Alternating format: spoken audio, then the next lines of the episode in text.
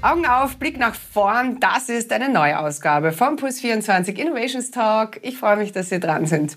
Ich darf gleich mit der wunderbaren Tatjana Lackner plaudern. Die österreichische Rhetoriktrainerin und Kommunikationsprofilerin.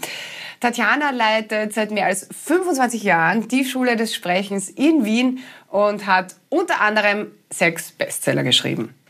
Wie verändert sich Sprache und Kommunikation in Zeiten der Digitalisierung und welche Skills braucht es eigentlich jetzt mehr denn je? Antworten jetzt. Und damit herzlich willkommen. Ich freue mich wirklich sehr, dass sie Zeit gefunden hat. Tatjana Lackner. Hallo Tatjana. Sehr gerne. Danke für die Einladung, Isa. ja, sehr gerne. Tatjana, die Welt ist im Wandel. Das äh, war schon immer so, das ist eigentlich nichts Neues. Aber dennoch mit welch rasantem Tempo jetzt auch zum Teil so grundlegende Dinge über den Haufen geworfen werden, das ist schon krass und eigentlich sehr ungewöhnlich.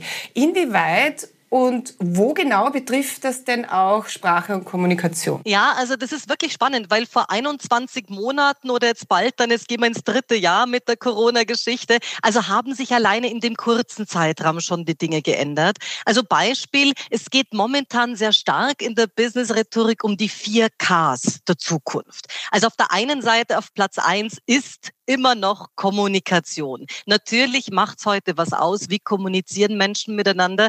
Auf Platz zwei die Kollaboration. Wie arbeiten Menschen miteinander? Da sind wir so im Bereich drinnen vom agilen Lernen. Wie weit nimmt man auch den, den Customer, also den Kunden mit auf die Reise, mit auch beim Mitreden? Was möchte er in Wahrheit? Der dritte Punkt ist kreatives Denken. Also alles, was mit Kreativität zu tun hat. Wir wollen uns keine Probleme verkaufen lassen, sondern lieber Lösungen. Und da geht es auch so ein bisschen darum, welche Ideen findet man, nicht nur festzustellen, lagerorientiert, was geht nicht, sondern in welche Richtung geht's. Und der vierte Punkt, und das ist jetzt mal wieder neu eine Runde in der Geschichte, ist kritisches Denken. Also die, die Geschichte auch dem eigenen Vorstand zu sagen oder dem eigenen Innovationsmanager, da gibt's Probleme oder hier müssen wir uns was überlegen und zwar im Sinne von lösungsorientiert, bevor wir draußen am Markt die Watschen kriegen. Das gehört heute absolut dazu.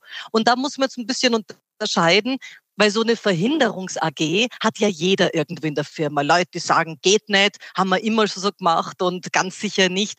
Nein, das sind nicht die, die kreatives oder kritisches Denken hier vermögen, sondern eher die, die sagen, ich mache mir Sorgen, ich bin hier gerne auch Mahner oder Warner eines Teams, um auch wie Pralinen zu reichen, hier meine Vorschläge, die Bedenken zuerst, äh, auch beschreiben, was ist das Problem und auch die Lösung mit dazu zu reichen.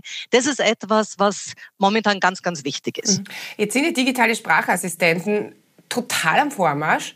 Das würde mich wirklich interessieren, wie sehr uns Menschen diese, ich nenne es jetzt mal Alexa-Sprache beeinflusst.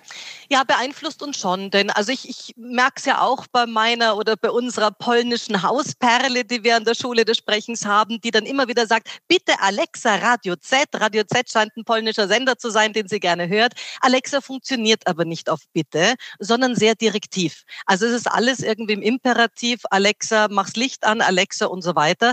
Und das ist natürlich die Frage, werden wir auch in ein paar Jahren sehen, wie geht's uns auch in den öffentlichen Verkehrsmitteln, wenn man miteinander nicht mehr bitte, man hätte es ja auch so programmieren können mit Bitte und Danke. Aber wenn wir einander jetzt nur noch in der Selbstkundgabe, was wir gerne hätten, direktiv ist der Platz da frei, ich möchte da sitzen, ist natürlich nicht ganz so charmant wie ist da frei, sind Sie lieb, rutschen so Stückel rüber und so weiter. Das ist der eine Punkt. Der zweite Punkt ist, so komisch das klingt, aber die Digitalisierung zwingt uns dazu, analog besser zu werden. Denn Alexa, Siri, wie auch alle, wie auch immer sie heißen, Mildred äh, von der Lufthansa, können mittlerweile schon reden. Das ist fein. Das tun sie fallfehlerfrei, ohne Grammatikholprigkeiten, ohne irgendwelche Akzente, Lokalkolorite. Aber wirklich Atmosphäre schaffen, können sie noch nicht. Also wenn du dir ein ein Buch vorlesen lassen willst, also so sie nicht auf Audible zugreift und dort auf Profisprecher, sondern selber irgendwie was vertont, dann klingt es noch sehr holprig. Also ich habe hab das mal ausprobiert bei mir. Wenn ich meine äh, Alexa frage, wer ist Tatjana Lackner, dann sagt sie, Tatjana Lackner ist eine Kommunik, also das klingt alles nur sehr hölzern, wo man sagt, okay, noch nicht süffig. Das heißt, hier haben wir tatsächlich als Menschen die Chance, wir kaufen uns keine Produkte, keine Konzepte, keine, hm, keine wie auch immer gearteten Pläne, sondern Menschen kaufen sich Stimmungen. Und mit der Stimme auch Stimmung zu machen, ist natürlich das Thema. Und da haben wir noch die Nase vorn. Mhm, mhm. Ja, ein, ein äh, immer größer werdendes Thema auch im Bereich Marketing ist ja Voice Commerce. Also ich gebe quasi einen Sprachbefehl in mein Endgerät ein, um irgendwas zu kaufen oder irgendwas online zu suchen. Ähm, das wird immer mehr kommen. Mit welchem Gefühl beobachtest du da die Entwicklungen?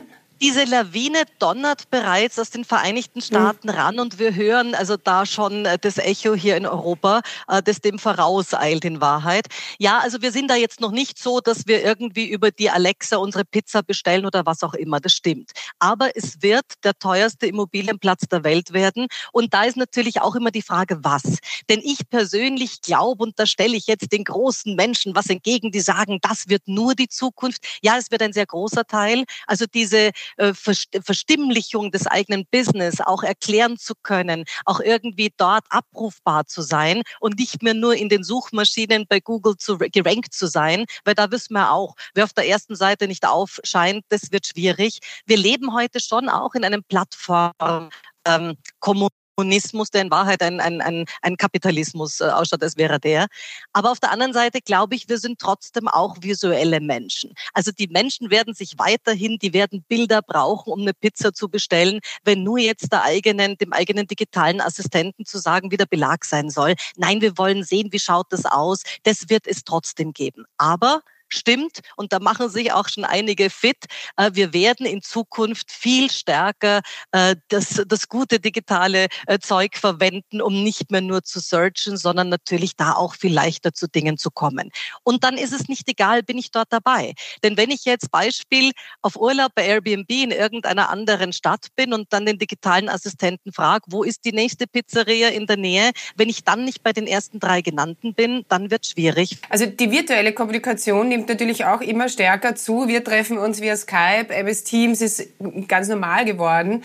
Äh, in Zukunft werden wir uns mit VR-Brillen in virtuellen Büros treffen. Wie muss man denn vielleicht auch die Körpersprache für die Zukunft verändern oder anpassen? Die müssen wir auf jeden Fall verändern. Ich bin von dieser VR-Brille deswegen überzeugt, weil ich selber an mir merke, die gibt's ja jetzt eine Weile und ja, ist cool und keine Frage. Mir wird nach einer Viertelstunde schlecht. Also die Augen reagieren drauf, ich krieg Kopfweh, mir wird schlecht. Mir wurde aber auch schon damals in der Schulzeit bei ganz banalen Overhead-Projektoren schlecht. Ja. Das ist natürlich schon auch was, wo man sagt, okay, also mal schauen. Äh, natürlich wird's das geben, aber was sich hier sehr wohl auch ein Stückel verändert, ist die Art, wer aller kommunizieren muss. Körpersprache insofern, du siehst das bei uns auch, wir sind in einem Kastel, würde ich jetzt so mit dir körpersprachlich sein, wie ich sonst rede, dann wäre meine Körpersprache und du siehst davon jetzt nichts vom Bauchraum. Also muss ich heute links und rechts vom Kinn, ähnlich wie ein, ja, wie ein Cocktailmixer, meine Handhaltung haben und dabei schauen, dass es nicht zu weit vor und zurück geht, sonst fahre ich da ins Auge virtuell.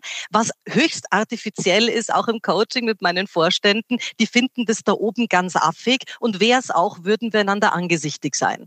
Nachdem der Mensch aber Körpersprache braucht, geht es darum, Erste Regel, hoch die Tassen. Also hoch die Tassen heißt wirklich auf Gesichthöhe links und rechts. Der zweite Punkt, der wichtig ist, blicke in die Linse und grinse. Es ist für Menschen, für Moderatoren wie dich, du bist es gewohnt, in eine Kamera zu schauen, aber gerade zu Beginn ist es für viele Menschen ganz artifiziell, in dieses kleine Locherl in die Linse zu schauen und sich dahinter die Menschen vorzustellen. Wir Menschen brauchen aber im Dialog Blickkontakt. Und wenn ich aus dem Kontakt gehe und das nicht moderiere, ist es immer was, was über diese technische Barriere drüber noch mehr Misstrauen weckt. Das heißt, der dritte Punkt ist, wir brauchen klares Rededesign. Ich muss dir sagen, sag, was du denkst und tust. Wenn ich auf einem zweiten Bildschirm zum Beispiel was anschaue und sag, du Isa, ich schaue mir da jetzt gerade die Mediadaten an, dann muss ich das moderieren, denn nur aus dem Kontakt zu gehen, ist sonst für dich nicht nachvollziehbar. Ein Stückel was von diesen Kommunikationsregeln sind auch die Rederituale im Sinne von wer spricht wann, ohne sich ins Wort zu fallen. Viele haben das ja auf Zoom erlebt, wo dann das eine Bild größer ist und das andere. Und das ist auch was, wo wir uns umgestellt haben Übrigens glaube ich sogar zum Vorteil in dem Fall. Da können wir uns von der virtuellen Welt was in unsere Live-Begegnungen mitnehmen. Wenn der Bereichsleiter beim Meeting am Anfang sagt, weil es virtuell ist, Vielleicht ganz kurz, die nächsten sieben Minuten würde ich euch gerne die Dinge vorstellen. Danach bitte ich den Herrn Mayer, die Mediadaten zu präsentieren und die Frau Huber aus dem Marketing was zu sagen und dann danach jeden von euch die Chat-Funktion zu verwenden, Fragen zu stellen. Dann ist jedem klar, jetzt ist meine Klappe halten, dann bin ich dran und es ist strukturiert. Denn das hat an der, an der Uni ein Kollege von mir rausgefunden und das finde ich also schon, ich meine, Redezeit ist Lebenszeit. Und je mehr wir davon verglühen, umso weniger haben wir die einzig harte Währung, die uns dann nicht aufgegossen wird. Also laut einer Studie dauern unsere Meetings online und live und in Farbe heute eineinhalb Mal länger als noch in den 80er Jahren. Der Output ist aber nicht eineinhalb Mal so hoch. Und das ist, glaube ich, schon auch was, wo wir in der modernen Business-Rhetorik merken, 80 Prozent unserer Tätigkeit erledigen wir in Kommunikationssituationen. Wir stecken in einer, bereiten uns auf eine vor, kommen aus einer. Deswegen geht es hier darum, Redezeit auch kurz zu halten. Sehr, sehr spannend. Vielen herzlichen Dank. Tatjana Lackner, abschließend, du bist natürlich eine scharfe Beobachterin ähm, äh, der Rhetorik. Wer ist denn in deinen Augen so in Österreich absolut vorne dabei? So super. Top? Das wäre ich immer wieder gefragt. Oder in Deutschland auch. Oder in Deutschland, ja genau. Du, also ich glaube immer, die Frage ist genau, wie du sagst, wo. Denn das bin ich natürlich ganz lange und, und in der Zeit von Ära kurz gefragt worden. Aber ein guter Rhetoriker ist er schon. Gemessen woran? Ja, hier in Österreich stimmt. Äh, wäre er in Deutschland, hätte es vielleicht ein bisschen anders ausgeschaut. Oder auch immer die Gegenseite, die sagt, na gut, aber der ist ja gecoacht. Ja, aber bitte, es ist doch den anderen nicht verboten, was dafür zu tun. Keinem Nationalspieler im Fußball wird man vorwerfen, dass er trainiert ist. Also das ist bitte schon was, um was sich heute alle kümmern können in Wahrheit. Ja. Aber würdest du einen Namen nennen? Also ich persönlich, äh, ich kann da jemanden nennen, der jetzt gar nicht Österreich und Deutschland ist und wahrscheinlich auch schon lange aus dem Rennen und sicherlich nicht der beste Präsident der Vereinigten Staaten war. Aber Bill Clinton war ohne Zweifel ein guter Rhetoriker. Er war auch selber Rhetoriktrainer und das hat man dann bei zwei knappen Impeachments schon fast auch gemerkt, dass er aus der Nummer, noch bevor es das Monica Gate gab, ja immer ganz gut rauskam. Das muss man sagen. Inhaltlich ist es natürlich immer die Frage, Inhalt und Form. Ja, ja, ja, ja, das, ja, ja, ja, klar, ja, ja, klar. Vielen Dank, Tatjana. Wir spielen zum Abschluss noch eine Runde Spam-Management. Das mache ich mit all meinen Gästen, um dich noch ein bisschen besser kennenzulernen. Ähm, das Ding heißt zuerst reden, dann denken. Okay? Bereit? Ja, ich habe Angst. Herz oder Hirn? Hirn. NLP oder MFG? Boah, beides furchtbar. Aber dann wahrscheinlich noch eher NLP. Angreifen oder verteidigen? Angreifen. Mono oder Stereo? Stereo. Heute oder morgen? Morgen. Hm. Träumen oder aufwachen? Aufwachen. Liebe Tatjana, alles, alles Gute. Sehr gerne. Danke dir. Tschüss. Baba. Baba.